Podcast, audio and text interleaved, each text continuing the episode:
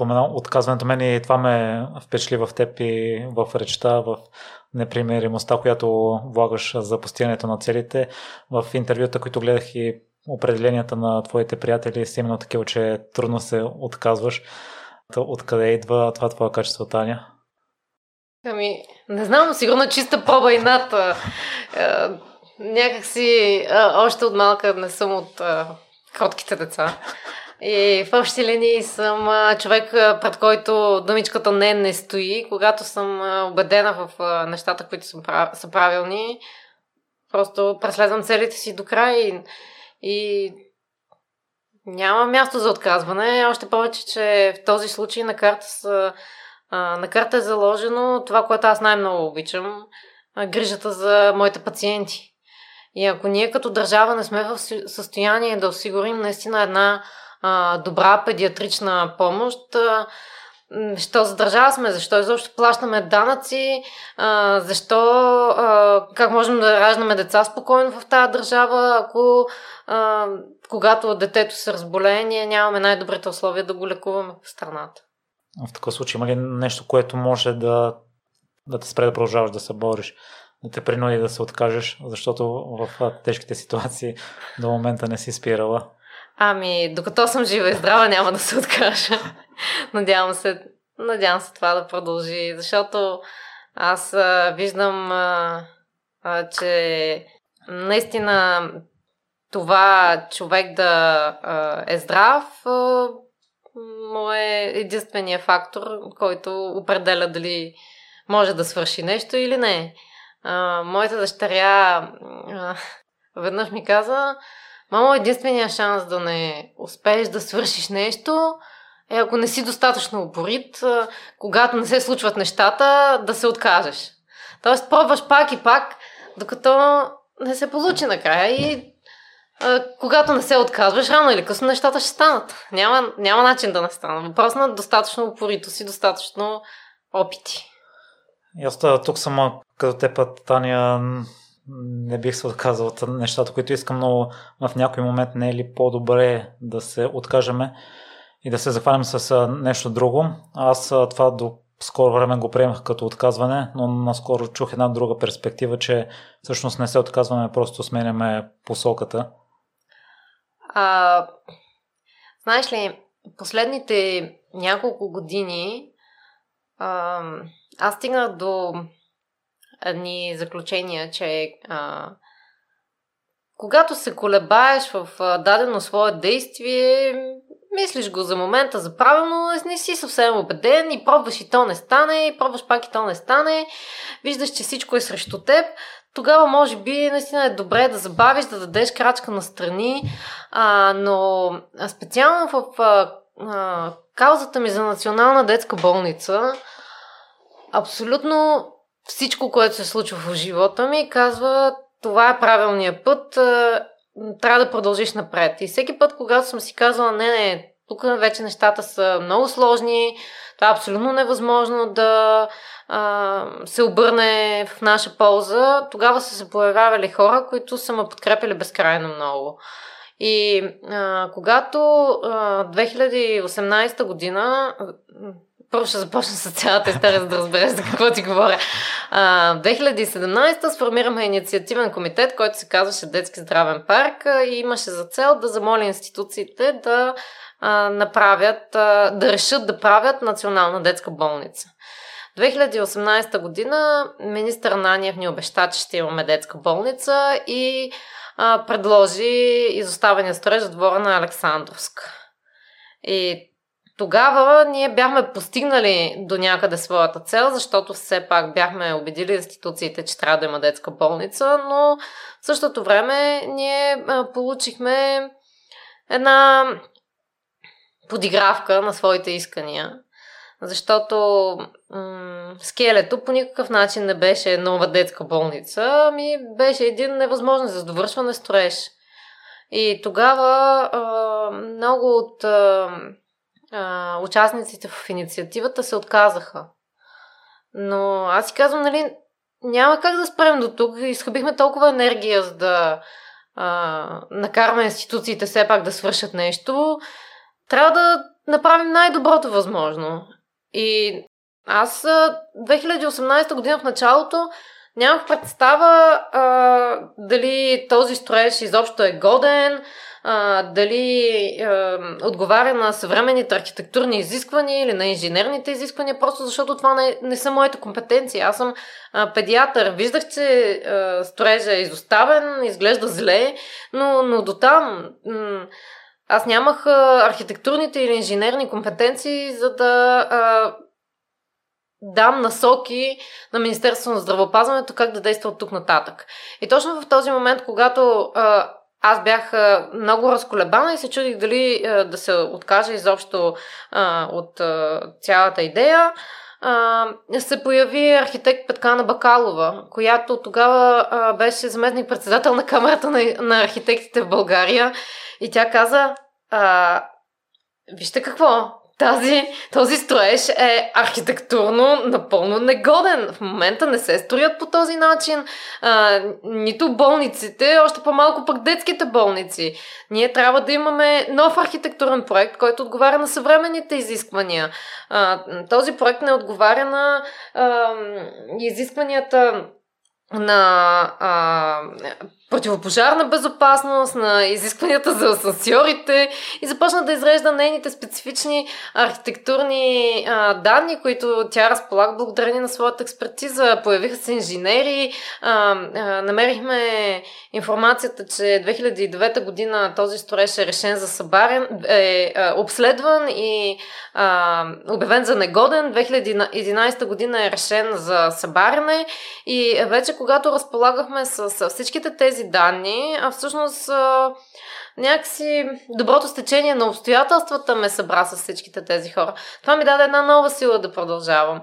И а, 2020 ни даде на всички нас много изпитания покрай а, COVID. А, ние загубихме една наша приятелка, много близка, невероятен лекар, която беше част от инициативата. А, и това много ни даде спирачка и много от хората загубиха вярата в случването на детската болница. И тогава пък се появиха а, в моя живот демократична България. Да, България. И те ми казаха, виж, това за политически процеси. Няма как пред гражданска инициатива да се случат. Трябва ти подкрепа отвътре. Дай да застанем за теб и да те включим в листите, за да може през политика да накараме а, да накараме управляващите да направят в крайна сметка детската болница. И така, така че а, да, понякога човек трябва да даде крачка назад за нещата, които не е сигурен, че са негова кауза в живота, но за нещата, за които човек е убеден, някакси няма право да се отказва човек. Просто защото аз наистина вярвам, че ако си си попаднал в своята си мисия, а, ще успееш да намериш а, хората или просто те ще се появят в живота ти, които да ти дадат поредния стимул да не се отказваш и да продължаваш, докато не се случат нещата както трябва. Съжалявам да чуя това за вашата приятелка. Това е много неприятно когато се Ами? Това е загуба за, огромна загуба за българската педиатрия и Знаеш, аз мятам, че има хора, които живеят вечно и доктор Адил Кадил ще живее вечно. Така че, освен да почетем нейната памет и да си кажем, че а, тази болница трябва да се случи в нейна памет и да й благодарим за всичко, което се направи при живеем, тя ще остане в сърцата, така че тези хора ще бъдат винаги.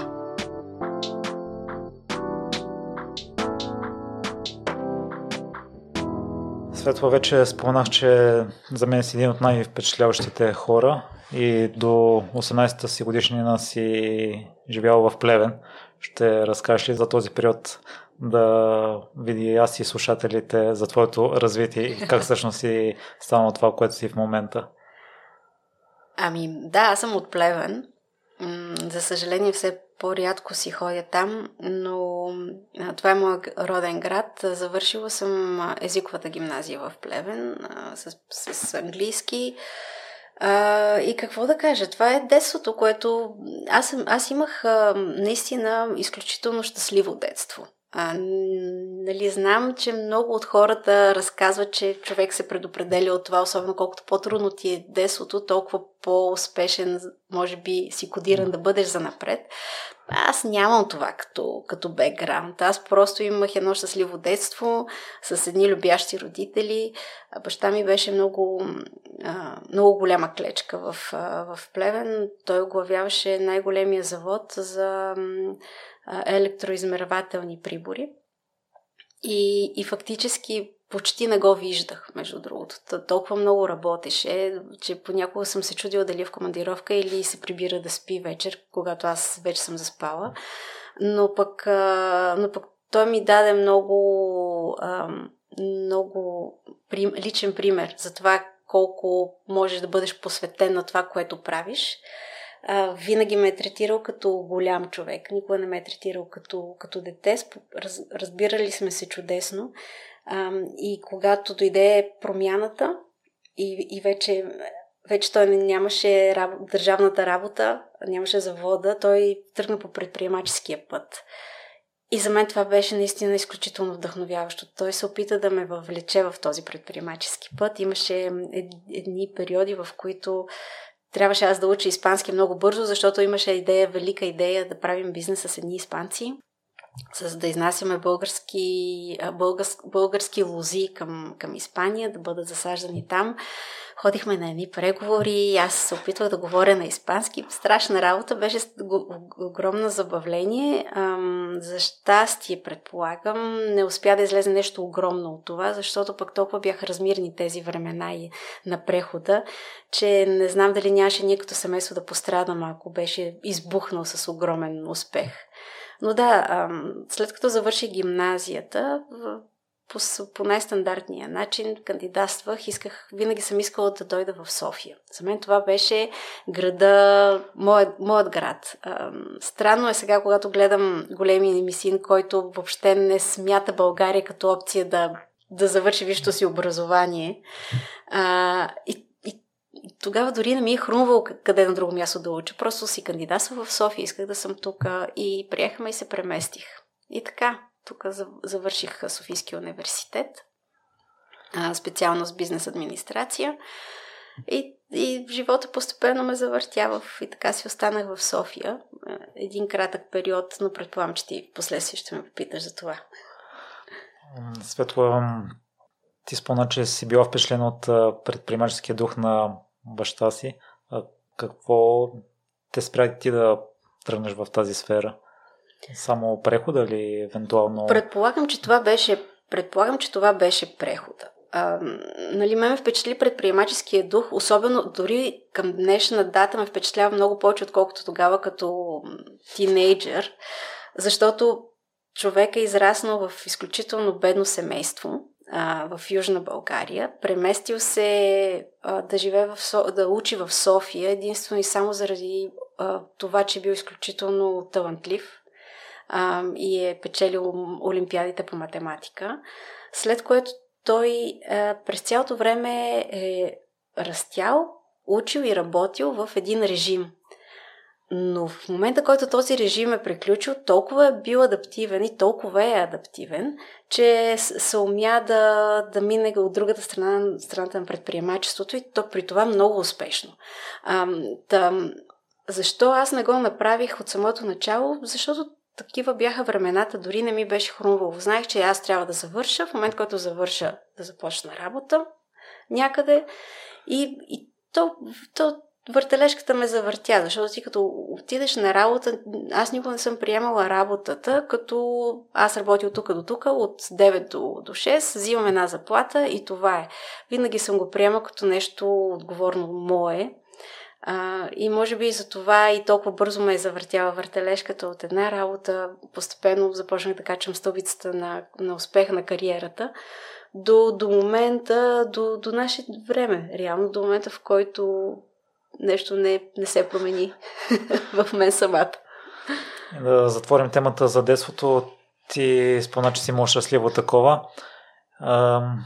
Аз може би съм 50 на 50, като съм се замислил за хора, които в момента са много успешни и доколкото съм запознат с историите, голяма част от тях също са имали доста трудно детство, изпълнено с много предизвикателства. Ти в твоя живот си срещува с едни от най-влиятелните хора на планетата, с управители на най- и световно известните компании, тяхното детство какво е било. Тоест, ти изключение ли си от правилото или не е задължително да имаш трудно детство, за да станеш толкова успешен? Всъщност, не знам. И аз, може би, по-скоро съм като тебе. Смятам, че въпрос е 50 на 50 и не е въпроса колко тежко е било детството ти, защото най-вероятно това е въпрос... тежестта е въпрос на лично възприятие. А, може би по-скоро е това колко свободен си растял да бъдеш себе си, да изразяваш себе си и да устояваш това, което ти вярваш.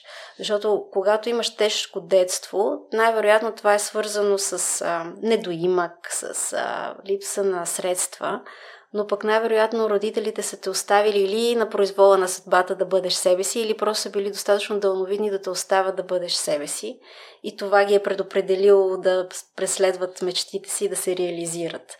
Така че наистина не знам дали тежкото детство е живото определящото или по-скоро семейната среда, която те оставя да, да бъдеш свободен, да бъдеш себе си.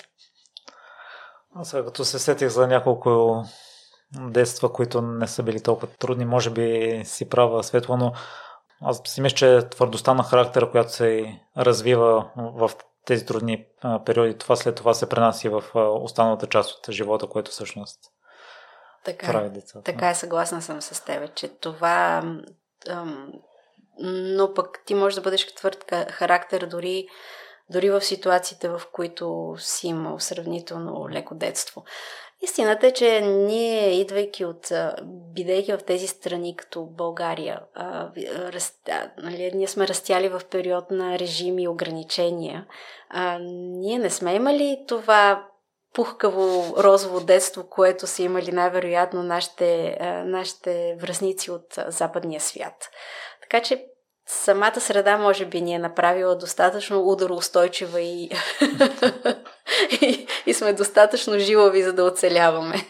Имах един, ам, един шеф, ам, той беше вайс-президент за Източна Европа, Близък Изток Африка, последно в Монделис.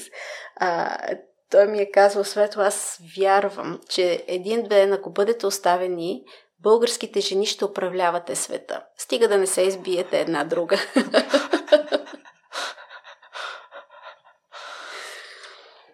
Ами с такива хора като теб би било добре да ни управлявате. не знам. Внимавай какво си пожелаваш. Светла, ти си завършила, споменавам, бизнес администрация, но първата ти работа е в маркетинг отдела. Как а, стана така, че започна в друга сфера? А всъщност аз завърших бизнес администрация и започнах. Първата ми работа беше като трейд маркетинг мейджор, което по-скоро е нещо средно между трейд и маркетинг. Вярвам, че това беше огромен късмет да започна по този начин. Огромен късмет да не съм в, най- в голямата подредена корпорация. Аз започнах работа в, в Жилет компанията, но тя по това време в България представляваше една малка стаечка, която се помещаваше в една отвратителна сграда на дистрибутора. Ние нямахме топла вода в туалетната, само да кажа. И, а, т.е. аз започнах в голяма компания като служител, но в същото време бях в, в средата и в... имах гъвкавостта да бъда а, това, което тази роля ми позволява да бъда от това да ходя в трейда и да работя с търговските представители, да им правя техните промоции, кампании, до това да ходя в телевизия, да организирам а, жилет футболна академия с Христо Стоичков, която, която това беше страхотно преживяване. Тогава търсехме млади футболни таланти и ги изпращахме в Барселона. А, имахме, правихме пресконференции. Така че по-скоро а, бях, а, тази роля беше толкова комплексна или аз така я възприемах по този начин. А, предполагам си чувал, че а, човек може да изгради една роля да бъде толкова голяма, кол- колкото самият той реши да я направи. Да, за не знам дали, не съм много убедена, че бях чист маркетинг и ще ти кажа защо. В момента, в който Procter Gamble закупиха жилет, и аз това го разбрах на път за работа към офиса, към този същия офис. и, и станахме част от голямата корпорация, вече която е подредена, хубав, лъскав офис. Между другото беше чисто нов офис. И бе, първи ми работен ден беше най-кошмарният ми ден в живота тогава. Смятай, гледайки го през днешна дата е смешно да го мисля, но да, тогава беше края на света. Та, а, тогава и Гембъл казаха, ма не, вие жилет хората не сте маркетинг хора. Вие сте всъщност търг, комършал хора, селс хора сте.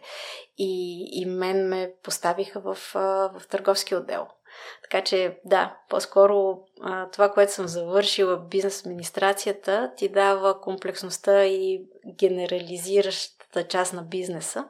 Оттам нататък можеш да адаптираш. Аз прочетох, че преди жилета в Oriflame си работила две години. О, да, работих две години в. А, аз, аз тогава все още учих, учих тогава все още магистърската си степен и, а, и работех две години в Oriflame, като започнах като тренинг асистент, след това бях форкастър, отговарях за прогнозите на какво, какви доставки трябва да правим на продуктите на база на прогнозите за продажбите.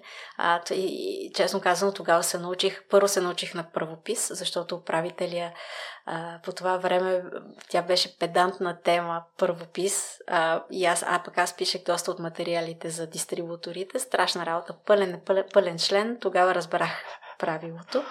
И другото, което ме научи първата ми работа беше на Excel. А, имахме един страхотен IT, който, който ми показва всичко, което е свързано с Excel таблиците, така че съм истински мастър.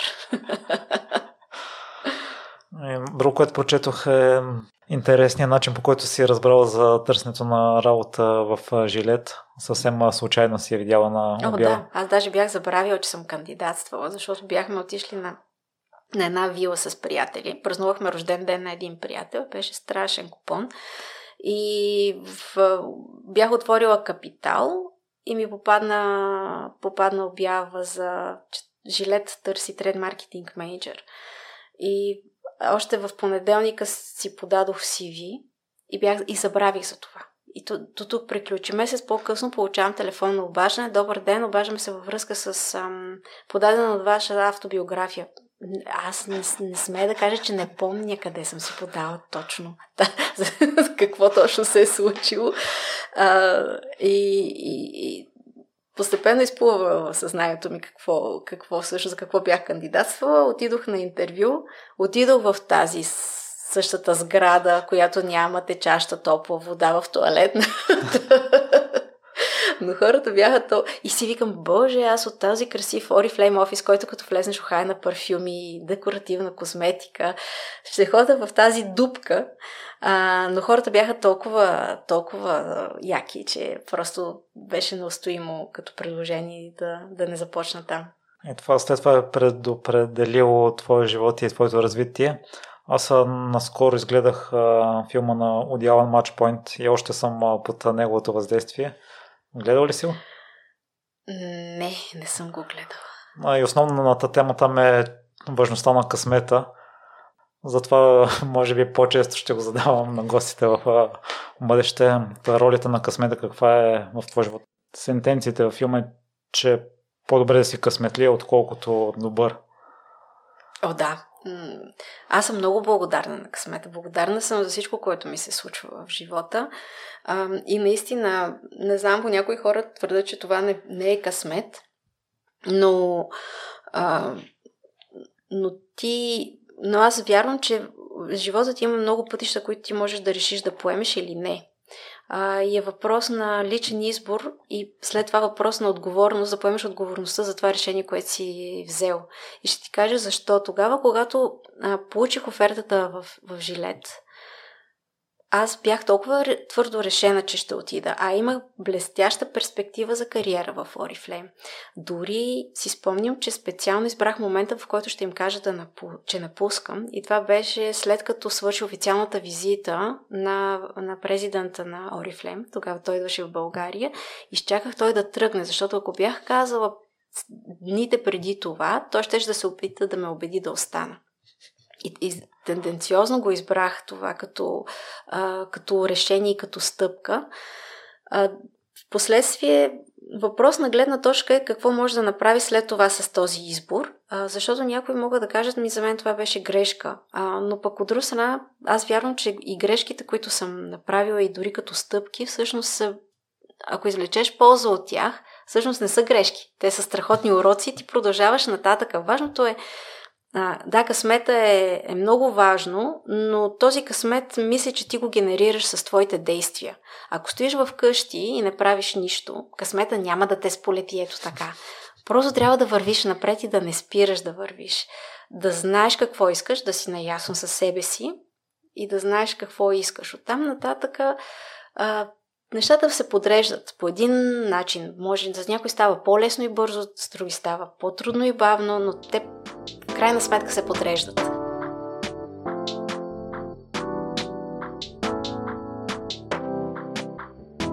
Твоя живот е много-много интересен и аз преди съм бил фен на тениса. Ти имаш професионална кариера в него. Но при това ми се иска да започнем с професионалната част и това, което се занимаваш в момента и за първите впечатления. Първо, какво първо впечатление остави в теб? а, има случаи, в които, както и днес го видях това, особено когато хората ме възприемат с профил бизнес етикет, бизнес комуникация, има такъв един момент, в който се вижда, че ги респектирам. Гордол това беше и а, ситуацията с тебе. Ти внимаваше как ще как, как, какъв точно ще бъде захвата на нашето ръкуване. А, така имаше, съгласи се, че беше смутен. А, но не е това начина по който следва аз да оставя първо впечатление от човека. А, така че аз обичайно гледам да улекотя атмосферата, било с усмивка, било с а, така просто по-лежерно отношение, за да не оставям хората така стегнати и с неприятно усещане от общуването с мене. Нали? Макар и леко напрегнати, то пак създава неприятно усещане. Така че а, гледам, ако усетя такова нещо, а, да веднага да създам атмосфера, в която то да се размие. Така че се надявам сега в хода на нашия разговор, а, въпреки че ти си водещия, да се отпуснеш малко повече и да говорим по-лежерно за формалността на бизнес комуникацията и на бизнес общуването. Да, отпуснах се да, но се оказа, че може би вината е била в мен по първоначално, тъй като не съм те предупредил, че ще е в къщи записа.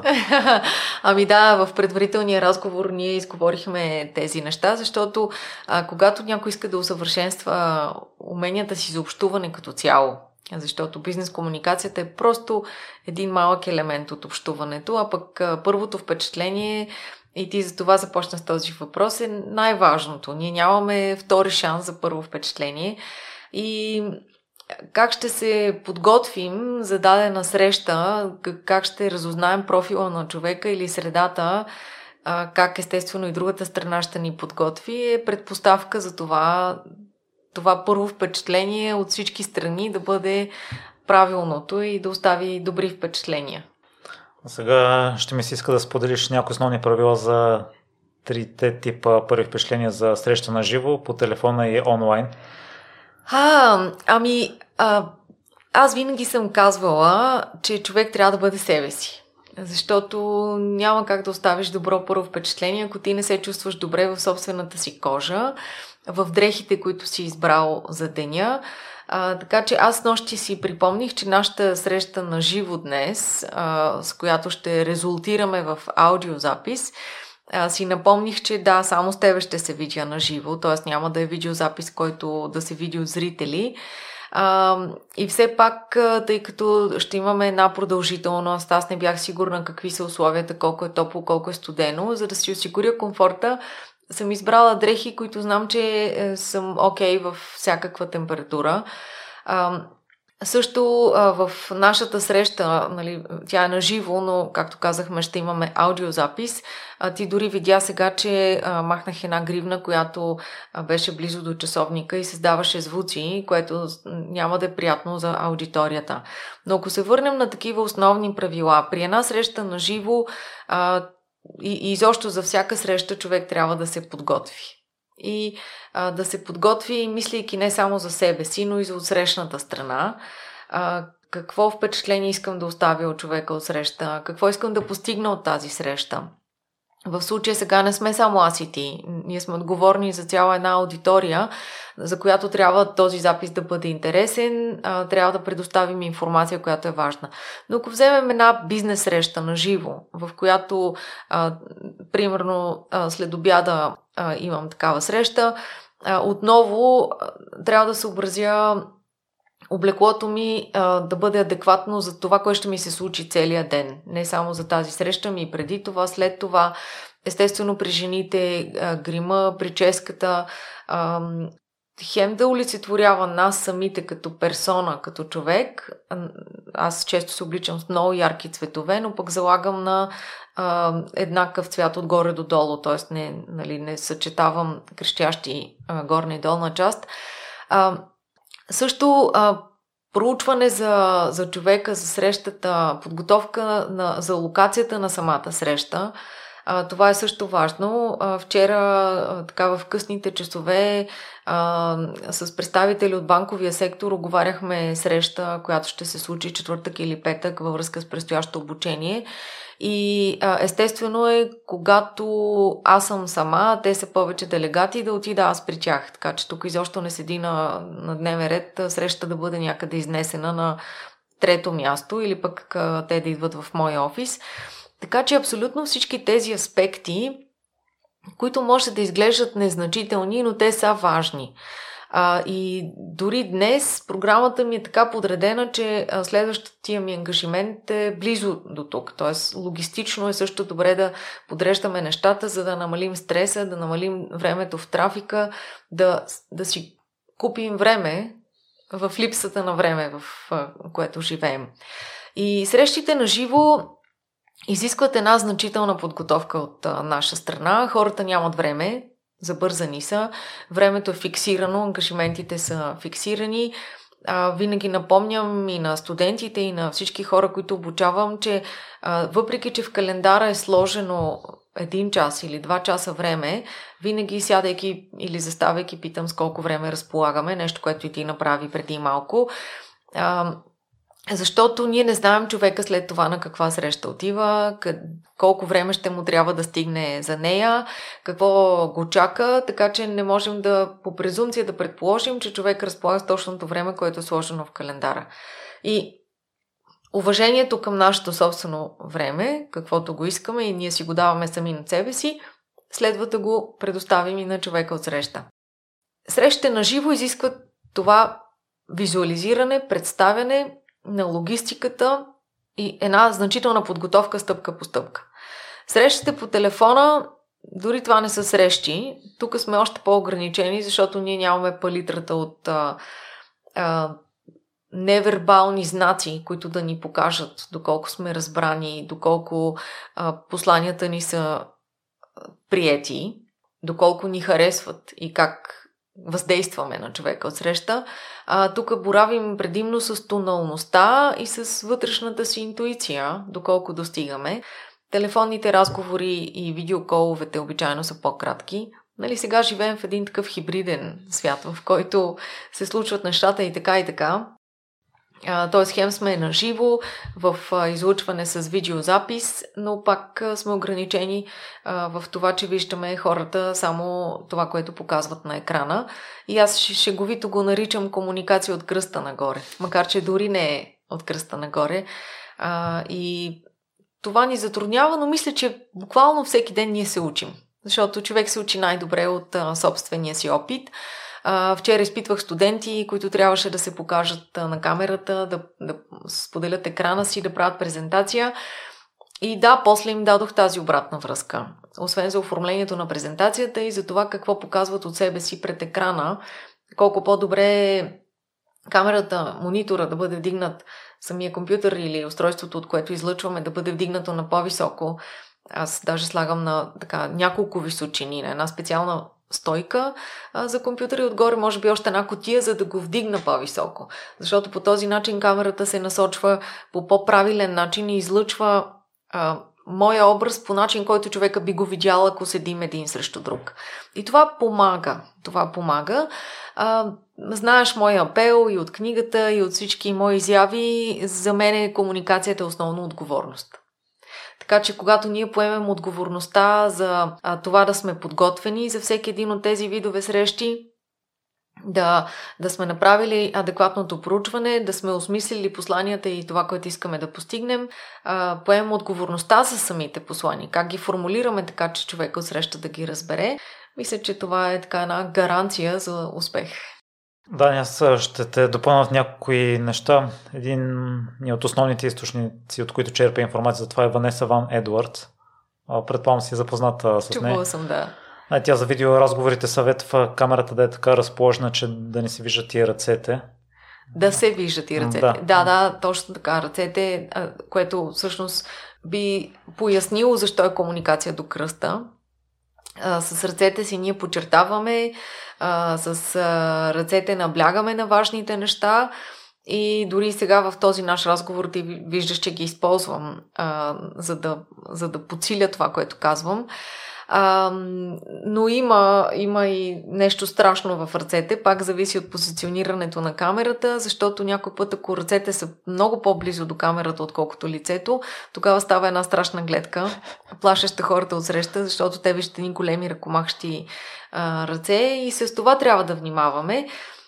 Но всеки спрямо неговата фигура, спрямо неговия изказ, защото има хора интровертни, екстровертни, хора с по- експанзивен език на тялото, хора с по-обран език на тялото, а, така че всеки трябва да намери своя стил.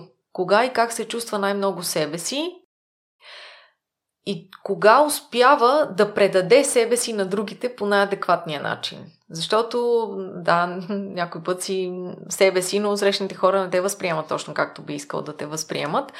А, и пак това е отговорността, а, себеосъзнаването да, да се замислиш за себе си а, критично, но не твърде критично. Да се погледнеш отстрани, да потърсиш съвет от други хора, да си прегледаш записи, защото ние всички вече имаме записи на срещи, в които можем да се видим и да си направим една самодиагностика с цел да станем по-добри в начина по който общуваме онлайн, офлайн или както и да е.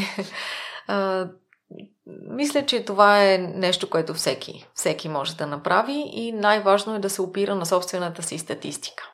Ако си погледне така назад във времето, кога, кога съм се чувствала супер, кога съм постигнала или ти, ако те накарам сега да се замислиш, кога ти се е получил най-добрия подкаст, ти си останал с най-удовлетворяващо усещане. Какво е било тогава? Какво се е случило тогава, как си бил облечен тогава, как, какво си ял преди това. А, изобщо всичко, което се е случило, за да се стигне до този твой съвършен перформанс или най-доброто ти представяне, което ти можеш да си спомниш. И така, човек може да репликира под подготовката, атмосферата, състоянието си и отново себе познавайки се. Дали, относно първото впечатление на живо. Ванеса Ван Едуардс съветва ръкостискането е най-важно, усмивката и пръстите на краката да са ни насочени към човека. Това ли са основните правила? Ами ако човек успее да мисли за всички тези неща, защото, вярвай ми, в практиката не е така. А, дори човек, който е професионалист, не, не успява да мисли за всички тези неща едновременно. Да, ръкуването е важно, то може да се ушлайфа и полира. А, усмивката, разбира се, е важна, обаче не винаги ти се усмихва, не винаги се усмихваш естествено. А, не винаги идваш от събитие или среща преди това, което така да те остави усмихнат. А, и да, това са неща, които изискват усилие. Но а, специално пък краката, стъпалата, да, те са много важни. Знаеш, че и в мои интервюта споменавам за това, че те стъпалата, бидейки най-отдалечени от мозъка, най-трудно се контролират. И затова в цялата палитра на едно ръкуване, в цяла, цялата гама от неща, които се случват, ако успее човек да мисли за стъпалата си, супер. Но практически аз бих мислила за всичко, което човека ще види. А, стъпалата може да ги усети, може да не ги усети, но едва ли ще се така вторачи да види на къде точно сочат стъпалата. Затова нека да се придържаме към това ръкуването да бъде без доминиране, без подлагане, да бъде а, стегнато, да бъде точно толкова силно, колкото срещната страна ни стиска, независимо дали сме мъж или жена, а, да се опитаме да поддържаме зрителен контакт в момента на ръкуването, което също е трудно. А, и а, да, да се усмихнем по начин, който да предразположи човека според средата, според обстановката и според типа среща. Защото някой път а, така широка усмивка не е уместна точно в някои ситуации. А някои практически препоръки за разговор по телефона. Аз съм чувал, че не е желателно да вършим нещо странично, защото самия сигнал на телефона е усилен, а шумовете, които се чуват, са усилени и много по-лесно ще се долавят от слушателя. Ами да, усеща се, когато човек не е напълно концентриран и, и той и, и, разговор, и самия му говор се разсейва. А, така че да, усеща се, ако разговорът ни е важен и ние искаме да постигнем нещо чрез него, а, това, което е важно е, че хората, това, че са дигнали телефона, не означава, че са на разположение. Така че ако е някакъв разговор, който изисква повече от 10-15 секунди, следва да попитаме. Удобно ли е? Имам нужда от две минути. Имате ли 2 минути или 5 минути, колко се очаква да отнемем на човека? И ако човека потвърди, че е, е, има тези 2 или 5 минути, то тогава ние трябва да сме пак много добре подготвени, стегнато, не бързо като картешница, но стегнато, подредено да изложим това, за което сме се обадили. Пак, защото хората нямат време. И концентрацията по телефон, ние не виждаме наистина, дори ние да сме игнорирали други странични занимания в този момент, не знаем човек от среща дали ни слуша с пълното си внимание. А, така че има и трикове, с които да предизвикаме вниманието на човека. И един от тези трикове е рамкиране на времето. А, имаш ли две минути? А, случва се дори с близки приятели да говорим дълго и в един момент нещо важно, което съм пропуснала, питам имаш ли още две минути? И а, тогава човека има рамка и знае, че в рамките на това време ще му се каже нещо важно.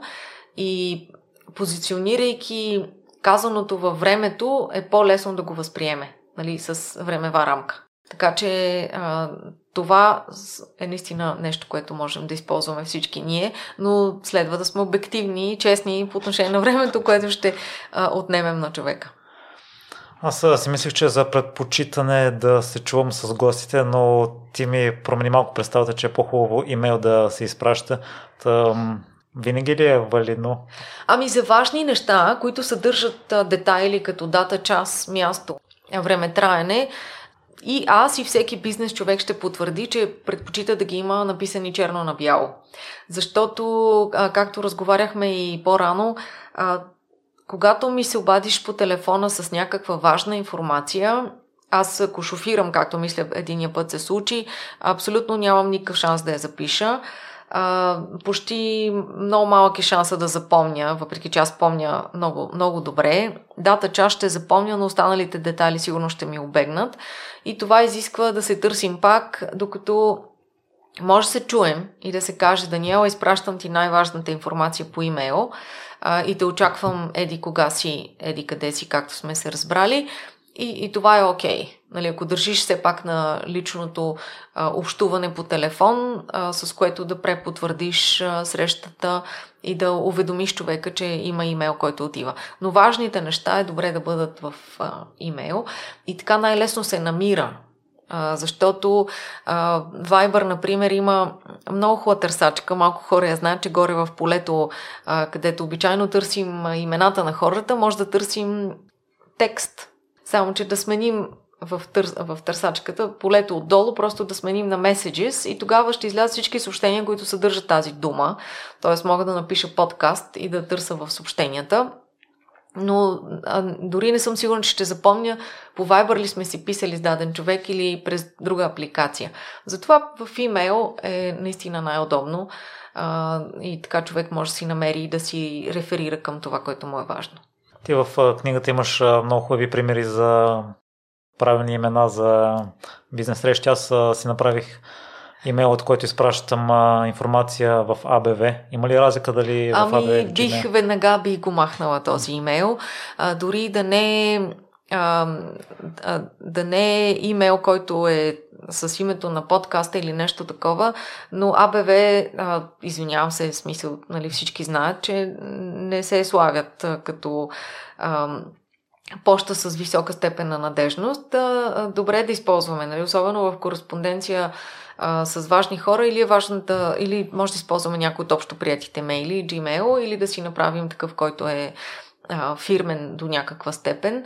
А, но просто тези тези почти не, не седят добре. Нали? По-добре да не навлизаме в тази тема, за да няма обидени, а, но не се счита за професионално, ако се използват този тип почти.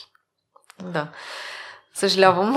А, всичко наред, аз а, не знам какво ме потина тогава да я избера. Ами, тъй като останалите имейли са ми в а, Gmail. Ами да, Gmail е по-надежден, дори самия факт, че а, в а, всички университети работим с а, Gmail почти и с а, целият пакет, който а, Google предоставя. Естествено, образователно той е доста по-лесен и, а, и, и за студентите, и за нас, преподавателите, но и много висока степен на надежност и, а, и двуфакторни идентификации, така че това е наистина в, в днешно време, в което сме толкова много в дигиталния свят и трябва да защитим а, идентичността си и там, това не трябва да се подценява. Така че тук малко нали, излязохме в страни, но като, просто като съвет и като човек, който вижда как се възприемат тези почти в професионалния свят, по-добре да се избягват. След това ще си направя много такава. И, да, аз съм чул, че първото впечатление се формира за няколко милисекунди и все пак ако сме оставили негативно първо такова, какви са стъпките да променим мнението на отсрещния? О, зависи каква е целта. А, някой път а, има и нещо, не някой път, често има нещо, което се нарича енергия. И ти си срещал, и аз съм срещала хора, които, с които здраве израсти не сме разменили, но, но се създава една неприязан. Просто не се харесваш с този човек и ако а, когато говоря за енергиите, някой така започне да върти очи и да си мисли, че говоря за някакви лудости, тогава давам този пример. Как всъщност, на каква основа някой, с който просто си се озовал в една стая и, и, и ти е неприятен, не ти създава добро усещане, на каква основа? Единствено на основа енергия. Така, ние сме до много голяма степен енергия и това, което излъчваме а, като цялостно поведение, а, с а, тонуса си, с тялото си, с а, а, изказа си, а, с жестовете, с облеклото си, това оформя нашата енергия. И как хората ни възприемат, също сама разбивам този мит, че не е плод и резултат на едно перфектно поведение, на едно невероятно спазване на формалните правила, а то е усещането, с което ще оставим хората от среща. Ако а, важен за мен е човек, случва се да стъпиш на грешния крак, а, да самата обстановка да не предразположи а, да впечатлиш или да оставиш това впечатление важен човек, което искаш, Случва се, разбира се. След това търсим начини не така упорито и настойчиво. Просто търсим ситуации и обстоятелства, при които да можем да, да променим това впечатление, но някой път това не е възможно, така че просто преминаваме нататък. И за това е още по-важно ние да се постараем това първо впечатление да бъде повече от окей. Okay. За това, защото след това не знам дали ще имаме възможност за коригиращи действия.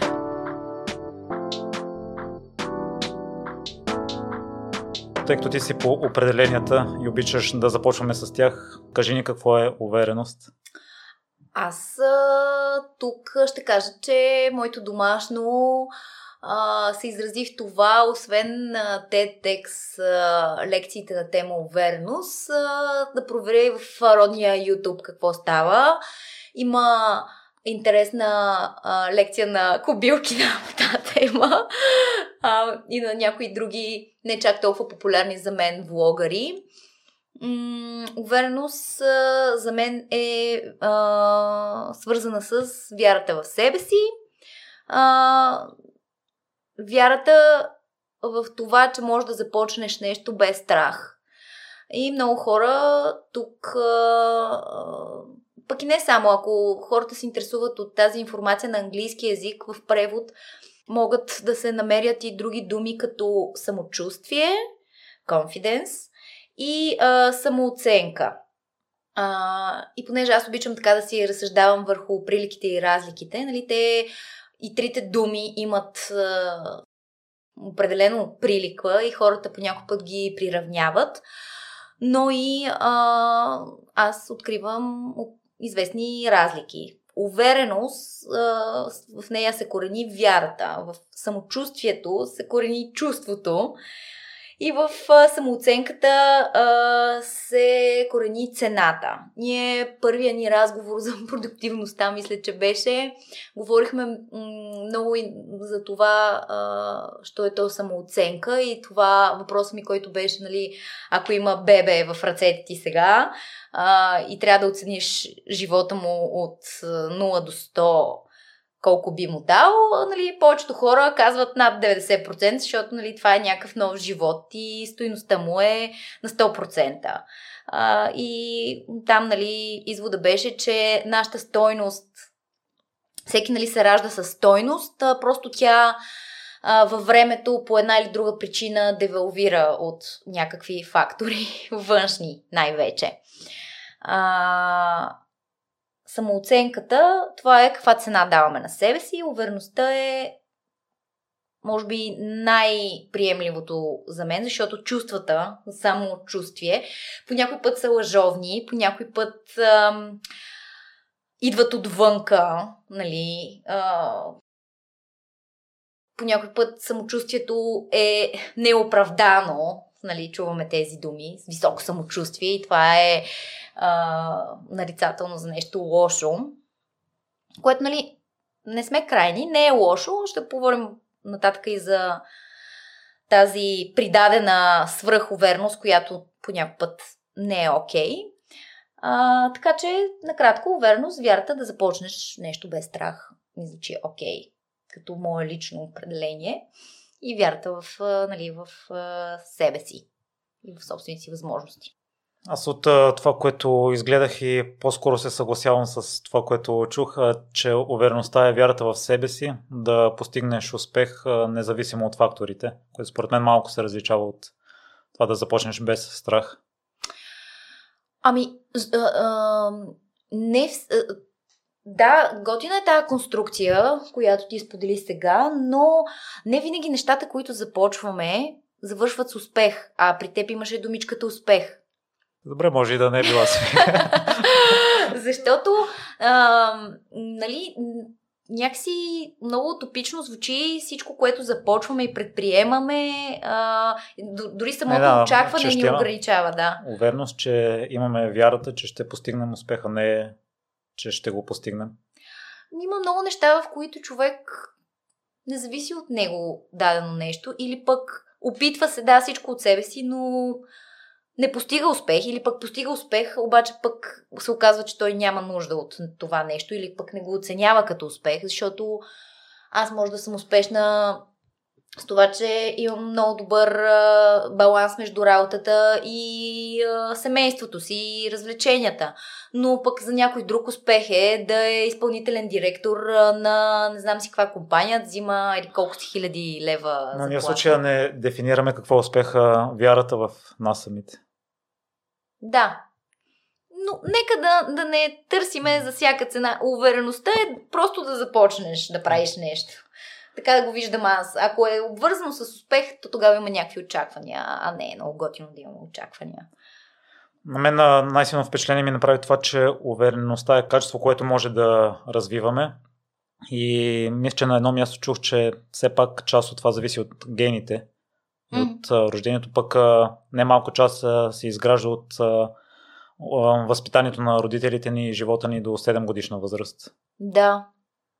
Да, има, има така разсъждения по темата дали човек се ражда уверен или това се придобива. Това е, увереността е нещо като умение, което може да бъде развито. И аз съм, а, моите кратки отговори са да и да. Тоест, а, аз лично вярвам на база на опита си като родител, нали, аз съм ти разказвала за калата, който е на 3 години и половина, а, и как, наблюдавайки го, аз съм установила, че просто децата се раждат с увереност. Те наистина имат вярта да започнат нещо без да ги е страх предварително. И нали, това е и в пример как той на 5-6 месец, месечна възраст го гледах без да му се вмешателствам как се опитва да стане на крака и най-накрая стана след около 50 опита нали, да се държи на кревачето а, и да се набира, да се набира, да се набира и най-накрая стана. Така че е възможно. Има хора, които до 6 месеца не, не дават на децата си да сядат или само ги държат легнали, нали, а пък калата стана. И а, тук много съм разсъждавала на темата за това как ам, понякога, защото ти знаеш, аз не съм, не, не съм винаги само позитивна, по път имам така и хейтърски страни, по път имам аналитична такава същност, която нали, гледам като ходя други родители как се държат с децата си и това дори още преди да съм родител. И а, мога да кажа, че доста често родителите м- съзнателно или несъзнателно пречат на децата си в това да израстват уверени. В, кът, по всевъзможни начини, които и, и аз съм ги носила като товар в сърцето си, например, да имам някакъв страх, че детето ми ще падне или край сега как ще се качи на тази катерушка и какво ли ще стане, но по някакъв начин съм ги притъпила или пък съм се обучила как да реагирам в дадена ситуация, за да не е проблем тя за мен. Тоест да има някаква превенция. И давайки свобода на детето си, то расте наистина доста уверено в знанията си, даже по някой път вече нали, така философства и ми казва на мен как стоят дадени неща. Тук сега вече идва и друг момент а, на последиците за родителите, които гледат уверени и самостоятелни деца, е, че след време те ще се сблъскват, както аз сега се сблъсквам, с а, ситуации, в които аз искам да има краткотрайно решение, а не дълготрайно решение. Какво означава това? Той ми обяснява и ми философства нещо, а ние, да речем, трябва някъде да се оправяме, да тръгваме, да... Нали, и в един момент аз усещам от, се, у себе си желанието, ако нали така се погледна с едно, душата ми е а, някъде отстрани и се гледам, аз усещам как искам просто да стана авторитарна персона, да му кажа спри, мокни, не ме интересува, оправи се, обличи се, ако трябва да го фана, аз да го облека, нали, за да ми се получат по-бързо неща. Това е краткотрайният ефект. Аз много добре осъзнавам този мой порив и а, разбирам родителите, които, нали, доста често по този начин действат, да си разрешат, да разрешат бързо някакъв проблем. Те правят нещо, което нали, те иземват ролята на детето. По този начин обаче му иземват и увереността, че то може да се справи само или че още има право на някакво мнение или на, на някакъв глас в цялата ситуация. Но в дългосрочен аспект пък а, няма много добри резултати. Нали, има, има си някакви последици. А, пък ако съм достатъчно търпелива да кажа, нали, хайде сега добре, нека довърши си това, което правиш, или ако съм достатъчно предвидлива по-рано да сме започнали да се оправяме, което а, не става всеки път, а, нали, тогава нещата се движат окей, okay, но аз трябва да потицна някакви собствени мои желания и, и да речем, нерви, общо заето. А, но ти ме попита дали се развива. И да, развива се. Нали? Това всички сме единодушни, че увереността по какъвто и начин да си израснал, както и да са съдържали с тебе, нали, в един момент човек поема лична отговорност за нещата около него, приема нали, какво е, каквото е било и ако иска по някакъв начин да се развива, продължава напред и работи върху нещата, които иска да изгради в себе си, а именно върността. Така че Добре, нека да започнем от детството. Изпитателното детство. Какво беше то за теб? Много трудно бих го определила, защото израснахме с а, баща алкохолик. Прямо ти го казвам. Наистина, за две дъщери това е бе, нещо, което няма как да се опише. Може би само децата, които са израснали така, биха ме разбрали. А, благодаря на майка ми, която, без която нямаше как да станем хора, да се запазим. Много лесно се крива в един такъв момент. А, беше доста трудно. Най-вероятно този човек не ни е искал. А, били сме свидетели на страшно много случки, неща, за които не искам да си спомням, но вече имам а, силата да говоря за тях. Радвам се, че сме преминали през това. Жигосали са ни. Други хора сме вече от тогава. А, отново благодаря на майка ми, че все пак имахме и някакви приятни мигове. Благо... Абсолютно благодарение на нея.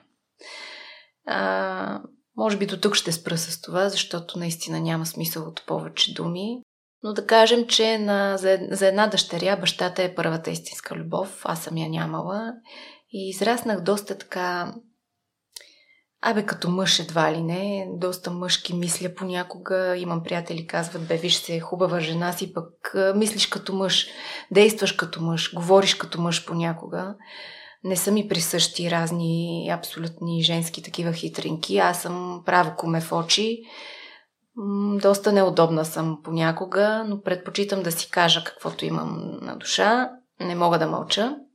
И може би това се формира от това, което съм видяла и наистина да не се подавам пред нищо, да не скланям глава, да съм наистина непримирима пред нищо, защото това беше избора или, или да, да пропаднем като хора в прав текст. Много се радвам и на майката и на вас двете. Всъщност и майката и бащата ли са били учители? Учители бяха, да, но той прекъсна на много ранен етап заради проблема си с алкохола. А сега, като се върнеш назад, аз а, знам истории на спортисти в миналото, които също са имали проблемно детство и са израствали без родител и това всъщност е движило кариерата им. Единството хубаво, така да кажа, което този човек направи за мен, той не ми е баща, той е просто един създател, да го нарека, е, че ме заведе на пистата. Той има пръст в това, защото е бивш футболист, не успя да се занимава професионално, защото се контузи, доста тежка контузия, когато аз съм се родила. И а, наистина единственото хубаво, което направи е да ме заведе на пистата. Видя, че ми се тренира. Бях страшно активно дете. Играехме в пархоляците, на топка, на стражария, на паши и се с момчетата. На ластик рядко съм играла, честно да ти споделя. И а, заведе ме, влюбих се в атлетиката и така започна всъщност моя път спортен.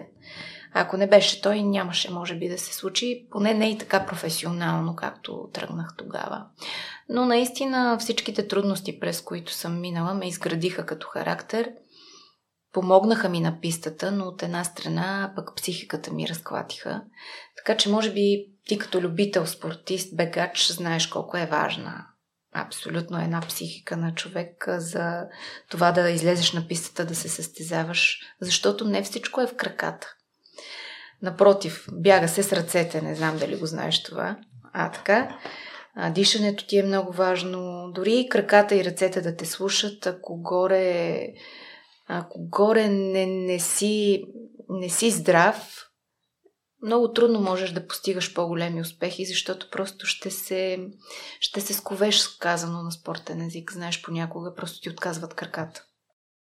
Това, което ми каза сега, не противоречи ли с а, нещата преди малко? Не са ли засилили психиката ти, психическата устойчивост, трудностите? Абсолютно, но от друга страна ти казвам, че ако не беше контузията с остеопорозата, аз може би нямаше така, връщайки се сега назад, може би нямаше да успея да се реализирам толкова на пистата, защото имаше едни пробуки, които като дете твоята психика там не, не е изградена добре, не е здрава, ти виждаш неща, които не би трябвало да виждаш.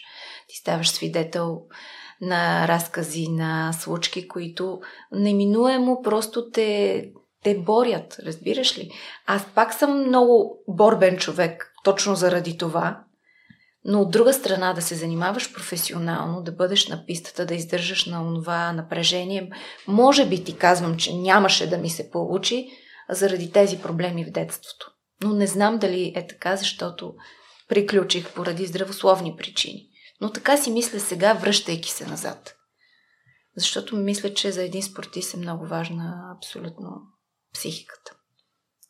Аз се сещам за един от най-добрите колездачи. Той има също връзка с баща си и той е бил алкохолик и а, даже на, на погребението му не е отишъл. И а, за Ланс Армстронг също се сещам а, втория му баща, с който а, с който израснал пък го е бил и го е малтретирал. Тъй като Ланс има много добра връзка с а, майка си, тя много го е подкрепила като дете. Ще разкажеш ли за твоята връзка с майка ти? Да, бих, бих ти споделила, че бяхме много близки и сега всъщност отново сме. Може би когато се завърнах от щатите, по време на престоя ми там някак се размиха нещата малко или много. Нямахме още телефони, имаше един скайп, едни карти за международни обаждания, което, абе, не знам колко съм възрастна, не съм много възрастна, но бяха, беше преди няколко години така. Не беше и, така. И аз си спомням, като бях на зелено училище, а, като ученик, аз съм Точно ги използвал. така. Та в случая майка ми, а, с майка ми раздялата беше много трудна, когато заминах за Далас да уча, да следвам висшето си образование. А, бях изключително близка с нея като дете, винаги помагах. Помня, живеехме в Русе, близо до пазара. А, винаги минавахме да взимаме свежи зеленчуци, плодове. Много съм ми помагала с едни такива големи, тежки турби. Тя все ми правеше забележка, че мога да получа херния. Много сме мъкнали заедно. Мъкна е точния глагол в случая. Много бяхме близки, помагала съм и в домакинството да правим разни сладки кексове, когато, разбира се, е било възможно с оглед на това как сме живели. Но тя наистина изтърпя нещо, което повечето хора нямат и представа, за да запази двете си дъщери. А, но когато а, получих шанса да уча в Штатите и когато заминах на летището, аз помня, че тя просто се свлече на ескалатора, когато аз се качих, свлече се на земята. Беше много труден момент, защото след това а, не, не успяхме да се чуем много време с нея. Аз след това успях да изпратя един а, празен имейл. А, отидохме в така наречените интернет клубове. Сега ги няма. Хванал ли си ги тях? Да. А, така, знаеш ги. Та сестра ми тогава отида и каза, и каза да не се притеснява, защото съм изпратила празен имейл. Ние нямахме компютри, нямахме вкъщи лаптоп или друг компютър. Бяхме по-така невежи в компютърните науки, да ги наречем. Компютърна наука, разбира се, има и предвид да си изпратиш имейл тогава. Не сме играли игри, видеоигри и така нататък. Живяхме доста стерилно, да кажа. Не, нямахме онова, което имаха нашите връзници. Те успях да изпратя този празен имейл, майка ми се успокои. Няколко дни по-късно помощник треньора в Далас тогава беше българин. Виктор Талшанов се казва. Много ми помогна този човек. Купи ми карта да се чуя с майка ми. Чухме се на български да си поговоря с някого. Беше ми много трудно в началото там. Но успяхме да запазим връзката си с майка ми. Тя започна допълнителна работа, отслабна много, докато аз бях в Америка. Просто не искаше да се прибира вкъщи, нямаше вече никой. Сестра ми беше заминала за София да учи медицина. Аз заминах за Америка. Сега осъзнавам колко и е трудно. Сега аз съм майка. Мога да се поставя в нейните обувки. Преди, колкото, който и каквото да ти отговори отстрани и да ти говори, не, не изпиташ ли ти на гърба си, не се хваща вяра. Та, прибирайки се тук, после отново възобновихме връзката си. А, вече станаха по-свободни нещата. Преди няколко години имахме телефони, а, всичките приложения, които ти позволяват да видиш някого, да го чуеш. Беше много по-лесно в сравнение с 2007 далечната 2007, когато аз заминах. И а, смея да твърдя, че в момента тя отново ни е на гости. Морска баба имаме. А, сега гледа Йоан, за да мога аз да ти гостувам. Сега е до мен в много моменти. Ще бъде до нас с а, а, Йоан и с Любомир, моя годеник, за да може да ни помага в отглеждането на детенцето, за да може пък аз да се върна на работа в телевизия България Онер. Ако трябва да дадеш някаква препоръка за семействата, които имат такива проблеми с родител алкохолик, тъй като, доколкото съм запознат, често срещано е поне единия член от семейството да употребява алкохол всяка вечер. Въпрос е до какви граници. Някои със сигурност ги прекрачват.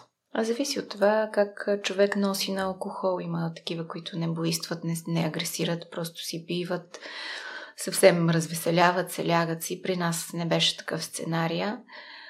А, какво да кажа? Много е, много е щикотлива темата, защото е много, много тънка материята, но може би за бащите, които имат дъщери, не случайно ти натъртвам втори път на това, за едно момиченце е много важно бащата да му е първия герой, първата любов истинска а, страшно е важно, за да порасне това момиче в а, добра атмосфера, да се научи да уважава мъжете, да може да бе да бъде една нежна, истинска жена в истинския смисъл на думата. Аз, например, а, просто в много моменти от живота ми съм била сама, научила съм се да се справям. Нямаше друг избор. Нямаше просто друга альтернатива и затова смея да твърдя, че мога Мога да се справя пред каквото и да ме постави живота, не предизвиквам съдбата, но колкото и трудности, говорим примерно от мъжка гледна точка, мога да, да ги посрещна и сама.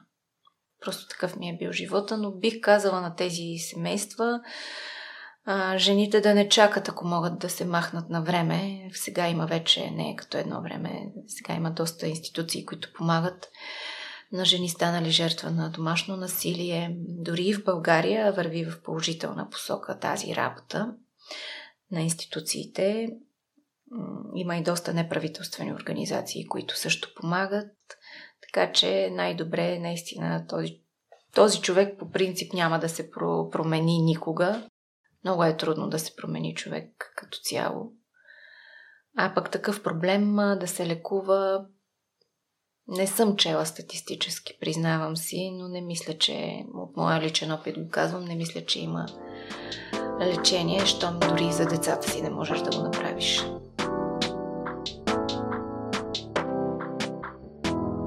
Вашка вече спомена за натоварения ти график. Ние в предварителния разговор си говорихме, че при теб всичко е навързано и а, всичко е обвързано и с а, други хора. А, и при мен е така почти всеки ден, даже ако не всеки ден, имам ангажименти към а, други хора и ми е любопитно по какъв начин се справиш с това постоянно да си толкова енергично, да нямаш лош ден, защото ако едно нещо се отложи, да кажем, то накъсва цялата програма. Да, ами аз ам, много се фрустрирах преди време, точно когато нещо в графика се променяше, защото може да изглежда много хаотична. Дори когато общувам, мога да скачам от тема на тема и публиката да се загуби, ама аз знам, че моята мисъл си върви в някаква логика, но и вкъщи, например, понякога е доста хаотично, дали защото имам и дете, нали, много е разхвърляно и да се опитвам да подреждам, пак изглежда хаотично дома, но в същото време много си подреждам по часове времето в а, задачките в деня. И преди години много се фрустрирах, когато с нещо закъснявах. А, аз определено съм човек, който а, не обича да отлага, а, и, но пък все по-често започва да ми се налага, особено след появата на Йоана. Тоест, както в предварителния разговор си говорихме с теб, имахме един предварителен план а, и буквално часове преди това се случва нещо с детето ти. И ти нямаш избор, просто променяш.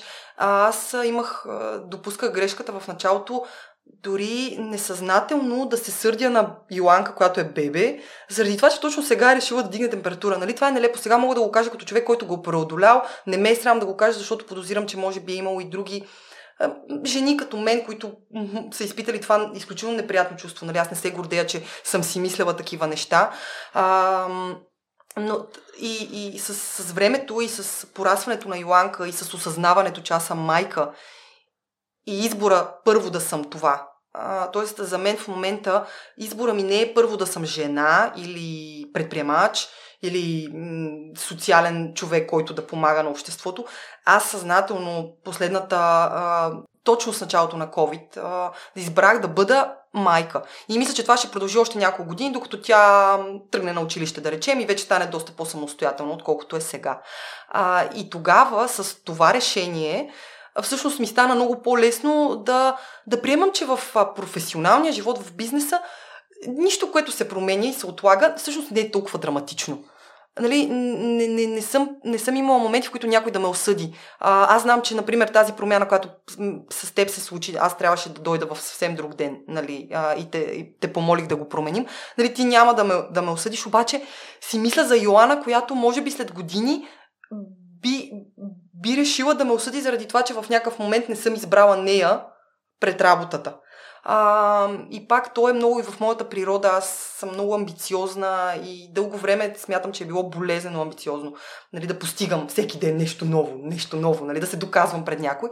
Всъщност сега единството ми желание е да мога да се докажа достатъчно много пред Йоана, защото аз имам едни очаквания, мисля като всяка майка, че тя ще бъде изключително ам, не бих казала съвършенно добър човек с много способности и умения. А, и за да следва тази философия, която аз промотирам през всички хора, искам тя постоянно да вижда какво аз правя, за да може тя да го прави. Тя го прави вече. Тоест за мен наистина в момента е най-важно всъщност Йоанка как ще порасне. Не е толкова важно а, нали, другите как мен ще ме видят. А, и, и от друга страна пък а, извинението а, трябва да бъда с детето си е всъщност е много, много комфортно за мен. А, и не се притеснявам да го казвам. А, защото в началото си казвах, си мислех, че това е някакъв признак на слабост. Нали, че сега не мога да си свърша работата, защото трябва да гледам детето. А, и пак, мисля, че много жени на моята възраст преминават през точно е такива мисли, когато се появи дете в живота ти. Защото всичко толкова много се променя.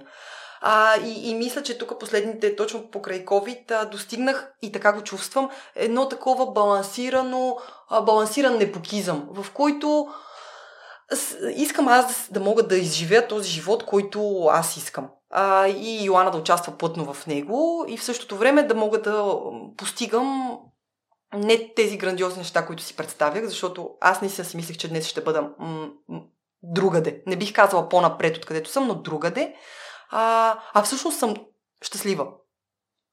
И, и, това е много, и това е много хубаво всъщност. И наистина, даже сега, когато ти го споделям, ами аз вътрешно почвам да се вълнувам, нали, такова, тук в корема се чувствам, е, такова едно лекичко и хубаво ми е, а, че съм стигнала до този, че съм озряла за това, нали, да бъда майка. А, защото мисля, че първите две години и половина от а, живота на Иланка не, не бях и ако можех да видя на филм как върви живота ми, аз определено първите две години и половина от живота на Йоанка, просто Йоанка вървеше като някакво вързопче за мен, докато аз върших всичките неща, които върших. Нали, тя на 40 дни, вместо да ходим на църква да й се прави там четене, ние бяхме на кетеринг. Нали, аз разливам вино и тя седи на гърдите ми. А, нали, с, не мисля, че това е и правилният модел. Тоест, а, то, всяка жена трябва за себе си да реши, разбира се, но аз не съжалявам всъщност но, но все пак, ако бях продължила така, мисля, че нямаше да имам такава силна връзка с Йоанка, каквато е, вярвам, че е редно или поне аз искам да имам с нея. Защото другото, което виждам пък за крехката и 5 годишна възраст, тя много държи да бъде самостоятелна за много неща и понякога дори вече не желая така да се прегръщаме толкова много, колкото преди. И това е... Еми, понякога е натъжаващо. Нали? Ти искаш да го мачкаш, да го гушкаш това дете, пък то вече разказва, че иска да ходи на, на, там на преспиване с приятелките. Нали? Това е на 5 години дете. Аз съм ходила на преспиване с приятелки, може би на 15. доста, доста по-различно изглежда детството сега от това, което аз имах. А тя оценява ли каква силна майка има по характер, по енергия? Не, не знам, не мога да предвид... не мога да кажа. А, може би ще го видя след време това, това оценяване. За момента аз знам, че много обича да прави същите неща, които аз правя и иска да прилича на мен, което е прекрасно, нали? То, всяка майка сигурно това иска. А, и също виждам, че е прихванала много точно тази самостоятелност, която аз имам. А, защото аз никога не съм имала нужда някой да стои плътно до мен да ми помага. Дали е мъж, дали е майка, баща или баба, дядо. Аз много благодаря на цялото ми семейство, което стоят плътно зад гърба ми. А, но когато вземам решения, нали, аз не, не се допитвам винаги до тях. А, а и вече съм и доста по-зряла да е, може би е съвсем нормално, а, но, но при нея усещам точно този стремеж тя да, да бъде самостоятелна, тя да избере а, през най-елементарните неща. Какво да облече или колко да яде. А, тя знае, че не купуваме излишни неща и никога не ме, никога не ме кара да й купувам неща. А, защото съм, сме си говорили с приятелки, които също имат деца, как са изпадали в ситуация, в която детето просто казва, че иска нещо иска нещо да му се купи. То няма конкретна цел и представа дали това е, те знам, пес патрул, кучето или нещо там от тези Пепа и така нататък, любимите герои на малките. Нуждата да им се купи нещо, при Иланка това, това го няма. Даже тя е от тя е дете, което за мен, и аз говоря като майка, нали, доста пристрастно, но е удивително, че тя хапва нещо сладко през деня и след това, когато и предлагаме втори път за деня, тя казва, аз днес вече ядох сладко. Нали, мога утре самата мисъл, че ти съхраняваш нещо за утрешния ден на 5 години, това според мен много трудно се развива. Защото ти като си дете искаш го сега. Нали, да си кажеш, че утре ще запазя яйцето, нали, шоколадовото. Аз не бих го направила. Не съм го правила, когато съм била на години, ама ние не сме имали тия яйца, така че може би не е било казо, сега ще го изям или няма. Но тя наистина си го прибира за следващия ден. И тези неща а, тя ги прихваща точно заради начина по който ние се държим. А, нали, това да избягваме прекомерна консумация и купуване на, на неща. Така че, да, вече забравих какъв беше въпросът, но да, а, да, той беше свързан с Йоанка, всъщност тя дали оценява това. Ще видим, ще видим. Предполагам, че, а, че да, нали, усещам, че тя много, много обича цялото семейство, което а, предполагам също е съвсем нормално за едно 5 годишно дете, което нали, знае само семейството си, разчита на него. А, и ще видим с годините. Каде? След 2-3 години, като дойда пак да запишем, а, вече тя ще е първи клас, така че ще имам нови неща да разкажа. Със сигурност е голяма късметлика. Със сигурност и слушателите усещат енергията, която кипи от теб и а, с начина на изкъсата. По какъв начин поддържаш постоянно батерията заредена? А, аз съм се чудила, да, каква ли е тайната при мен и съвсем наскоро май установих как съм успяла през тези години да се съхраня като енергия, нива на енергия, така че наистина, въпреки много натоварения ден, да не, да не се чувствам като парцал накрая. А, и много, много, много силно е това, че аз всъщност имам много ограничен достъп до социалните мрежи. А, всъщност хората може и да виждат а, подкаст с мен, снимка с мен, нали, качва се някакво съдържание постоянно, но всъщност аз не брал, аз не скровам а, в социалните мрежи. Нещо, което по принцип сме много зарибени всички. А, е много трудно дори да избягаш от това. Но откакто се роди Йоанка, всъщност ние решихме вкъщи, че няма да използваме технологии, за да не се пристрасти тя към тях. А, и Йоанка, мисля, че може би два-три пъти е държала телефон в ръце и така просто дори не е гледала през телефона някакво филмче. По същия начин с телевизора тя никога не ме кара да пусна телевизора. Сега напоследък за, за Стани богат. Не, не знам дали може да го споменем, ама това много го обичаме. Да го гледаме и тя казва, а, Стани богат, нали, кога е? И, и даже след това, като свърши, казва, сега почват новините, трябва да изключим телевизора.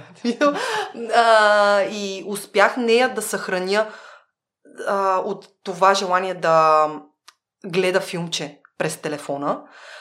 И това се отрази на мен, защото всъщност последните години, особено покрай COVID, нали, просто всички потънахме в а, Facebook, Instagram. Ти много трудно да избягаш и първата ти необходимост сутрин е да отвориш. Да, отварям, определено отварям, но м- избягвам това. В смисъл, отварям, виждам нещо, колкото да знам, че съм отворил, затварям и просто деня продължава.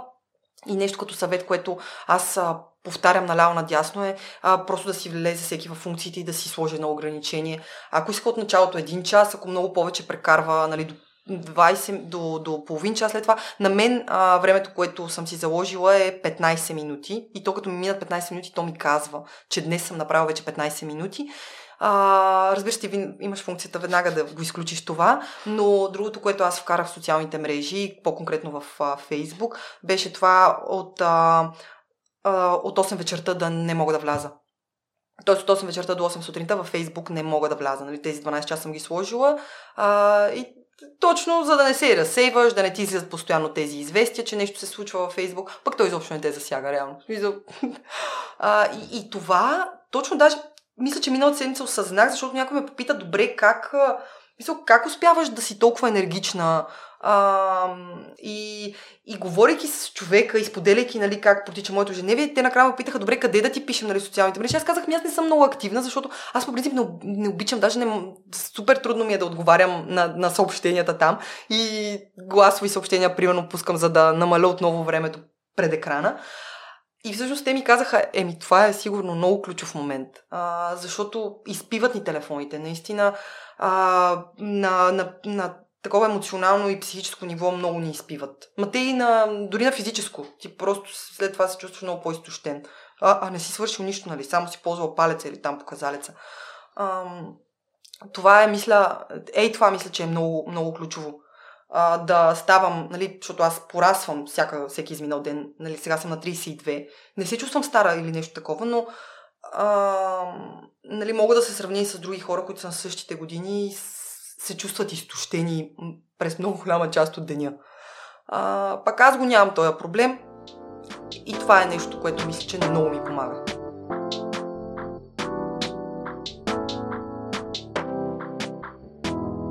Интересно е, между другото, че а, не съм с толкова силна психика, колкото изглежда. Много зависи от ситуацията. Знаеки, че ако някой ми каже примерно се случи с този проект, че ме приеха и аз имах много малко дни да много голяма сума пари. Вътрешно бях спокойна, знаех, няма нищо невъзможно. Просто бях убедена, че ще се случат нещата. Но от друга страна, има наистина в действителност много хора в живота ми, които ме подкрепят и насърчават и ам, дали ще ми е съвет за съня, за храненето, за това да отказвам дадени неща, как да се пренаредя приоритетите, а, как да отговарям на дадени въпроси, за да изляза от ситуация, защото не винаги приоритизирам себе си, съм твърде добра с хората, което понякога е заграва лоша шега, защото те се възползват от мен. Ей, тези хора около мен, те ме зареждат, те ме правят това, което съм. Те са всъщност моята сила, също време моята слабост, защото опирам до тях в дадени моменти, но все пак съм на 19 човек има да учи доста нали, пред себе си в тая възраст. Та и аз имам проблеми като на всеки един тинейджър, просто съм се вкопчила в мечтата ми и я следвам. И мисля, че всеки човек, който го направи, постига успехи и има късмет. А на какво дължиш това, че си останала скромна и добра? Ами, на това, че имам страхотни родители, които аз не идвам от богато семейство и винаги съм знаела, че за да получа нещо трябва да си го заслужа, трябва да се потрудя. А, никога не съм била насърчавана да съдя хората. Когато го правя, винаги се усещам и съжалявам и размишлявам защо съм го направила. А, и просто се опитвам да, да съм максимално преземена. Аз самата не мисля, че съм направила нещо велико, просто защото а, виждам потенциала и добротата във всеки един човек и вярвам, че всеки може да постигне каквото си пожелае и за каквото помечтае. Добре да разкажем за родителите ти, за детството в okay. Добрич, тъй като и това ми е интересна тема за хората. Добрич не е малък град, но от хората от по-малките градове. Mm-hmm. Странно е, между другото, където и да отида винаги чувам, о, ти си от Добрич, Добрич има страхотни кадри. И действителност мироизпълнителя, Преслава, а, и не само, до, доста хора, не само в артистичния нали, аспект са от Добрич. А, моите родители, аз имам и сестричка, мама, тя е счетоводител, тати е строител на основи смисъл изгражда сградата от дупката долу-горе, да покрива. А, сестра ми е на 13, по-малка е и смея да кажа, че съм имала доста странно действо, защото обичах да пробвам от всичко и се записвах на различни извънкласни дейности, което пък в един момент записах се и се отказвах и те си мислиха, нали, родителите ми, че всичко при мен е от, за един ден просто да видя какво е, което беше така, защото не бях открила собствено, нали, моето нещо. Та, когато бях трети клас, за втори път се записах на танци и от трети до десети клас танцувах. И в, постепенно в годините супер много неща се наложиха, като свирането на барабаните, но занимавам се с много неща, но те нали, влязоха в живота ми постепенно и успях да ги балансирам. Та, от пети клас свиря на барабани, седми клас записах на уроци, за да се ограмотя нотно. А, танцувах, пиша поезия и така. Занимавах се с доста нетипични неща понякога. А, винаги съм била аутсайдер в училище. Имала съм приятели, но винаги съм била странната, различната, неразбраната. Дали заради пирсингите, дали заради това, че слушах метал. А, и честно да си призная, много се радвам, че съм била такова дете, защото ме направи подкоряваща се. Много често, като изляза на улицата, нали, виждам хора, ето в момента ще съдя. Виждам хора, които изглеждат еднакво и мислят еднакво и нямат собствено мнение и нямат странични неща, които да ги жегват, да, да, да горят в тях, да правят нещо интересно, което никой друг не прави. А, а пък аз много обичам интересни хора, с които да се говоря, от които мога да науча много неща.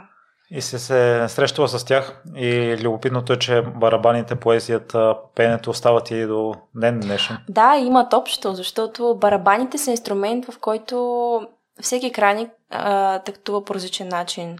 Те ми тестваха концентрацията, силата, това, нали, физически да издържаш. Аз може не съм тренирала в фитнес и не съм бягала, но съм свирила по няколко часа. А, също така трябва да си много самобадан, да се контролираш. Има много смятане, много математика понякога в нотите, нали, ако не учиш песента по слуха ми, просто четеш ноти и я свириш по ноти. Ам, бях в банди и имахме авторски парчета. Там идваше поезията, пишех текстовете на песните, които свирихме. Понякога бяха бек вокали. А, въпреки, че последната година в училище се записах на уроци, нали, за да се развивам пението, тъй като много ми харесва. Но някак си всичко имаше връзка, дори и танците. Аз от танците тръгнах, защото човека, който ме научи да свиря на барабани, той видя, че имам чувство за ритъм, нали, тактувам правилно заради танците. Та всичко беше навързано максимално. Тъй като ти, ти си ориентирана от това да станеш астронавт, mm-hmm. това допринася ли за постигането на мечтата или го определяш по-скоро като нещо, което те разпуска? Ами, да, нещо развлека... развлекателно е. Хубаво е да има баланс, защото много от астронавтите са добри в нещо друго. Примерно Крис Хепи от моя любим астронавт, той е музикант, той свири на китара. А, също така астронавта, който ме тренира сега в Project Possum, той е завършил висша музика, тромпетист. Затова смятам, че трябва да има баланс. Не трябва човек да е фокусиран само върху едно нещо, защото по този начин той ще се изяде. Трябва да има баланс и между социален живот, и между кариерен път. Ще стигнем и до баланса. Ти, ти, тъй като аз съм фен на музиката и според мен вокалистите са най-добрите поети. Виждам най-много смисъл mm-hmm. в а, текстовете. Та, твоите любими два реда, примерно, които си писала авторски в част от песен. Ау. It's not, на английски обаче. It's not enough to speak the gentle worships of your mouth. It's not enough to beat for someone else's heart. Което е общо не е нормално да не е достатъчно да изговаряш милите неща, които ти идват да кажеш и не е нормално винаги да биеш за сърцето на някой друг. Трябва да биеш първо за... Сърцето ти трябва да бие първо за теб самия. Много хора, когато се влюбят, забравят за себе си, живеят в името на другия, а не винаги трябва да е така. Смисъл, трябва а, първо да обичаш себе си. То това е тази наред. Но има и прави, че песните, които съм писала, са били някои коледни, други летни, а трети са били на английски за метал банда, където е малко по...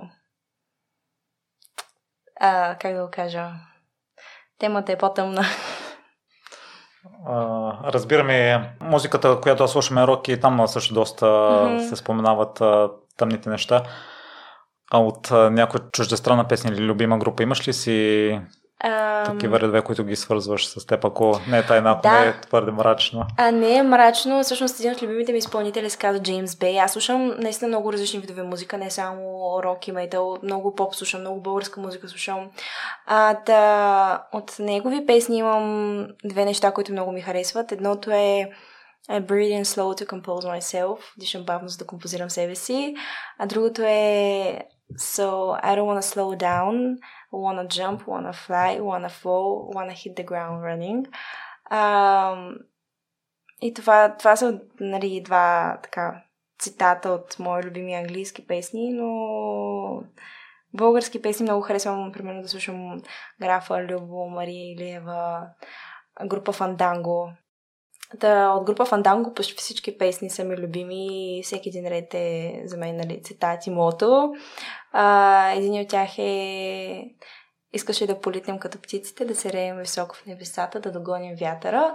И да, Много трогателно от твоя страна, че имаш такъв талант за писане, че си запомнила а, стиховете. Ами, те, те са нали на чужди, специално тези, които тук що из, из, изрецитирах, но аз също слушам музика не, не заради мелодията, заради това, че откривам себе си вътре в песните. И дори да не е мен самата, много обичам поезия и да видя как човек е успял да интерпретира дадено нещо. Просто някога е като вау. Ти като опишеш, тъй като аз си мисля така и, че всеки ред е свързан с дадена случка от а, живота на автора, но дори те си казват, че не винаги е така или някой път а, няма значение това, което са написали Да, и се факт. А преди теб как е, но като пишеш? Ами понякога има много голямо значение, понякога има много дълбоки метафори, които дори близките ми не могат да разберат. Ам, но повечето пъти, както се казва на английски, релейтвам на ситуацията. Случва се да пиша за смърт. А, но не е било в момент, в който съм искала да съм убия. Просто момент, в който ам, съм, съм мислила нали, лоши неща, не, не, не спрямо самоубийство, но примерно съм се чувствала твърде депресирана, нали, имала съм много, много, много гадни мисли. Даже имам едно стихотворение, то завършва с а, Надвесих се към безкрая, трябваше да поостана, смисъл надвесих погледа си към безкрая, усетих, себе си наполовина, наложи се да поостана, исках само да си отида. Общо взето това са четирите реда, в които нали, някак се загатвам на родителите ми какво се случва, защото съм имала лоши периоди, всеки човек е имал, но пак казвам, много зависи с какви хора си обграден затова хората трябва да си изчистят обкръжението, стаята, мислите. Трябва много внимателно да подбираш какви филми гледаш, какви книги четеш, с какви хора се събираш, колко е подредено у вас даже. И това успяваш ли да го направиш? Да, и а, понякога ме натоварва факта, че постоянно искам в нас да е подредено. Понякога съжалявам, че съм допуснала даден човек твърде близо до себе си. А, но в интерес на истината, когато успееш да намериш а, твоята доза щастие и твоята доза светлина, всичко се нарежда.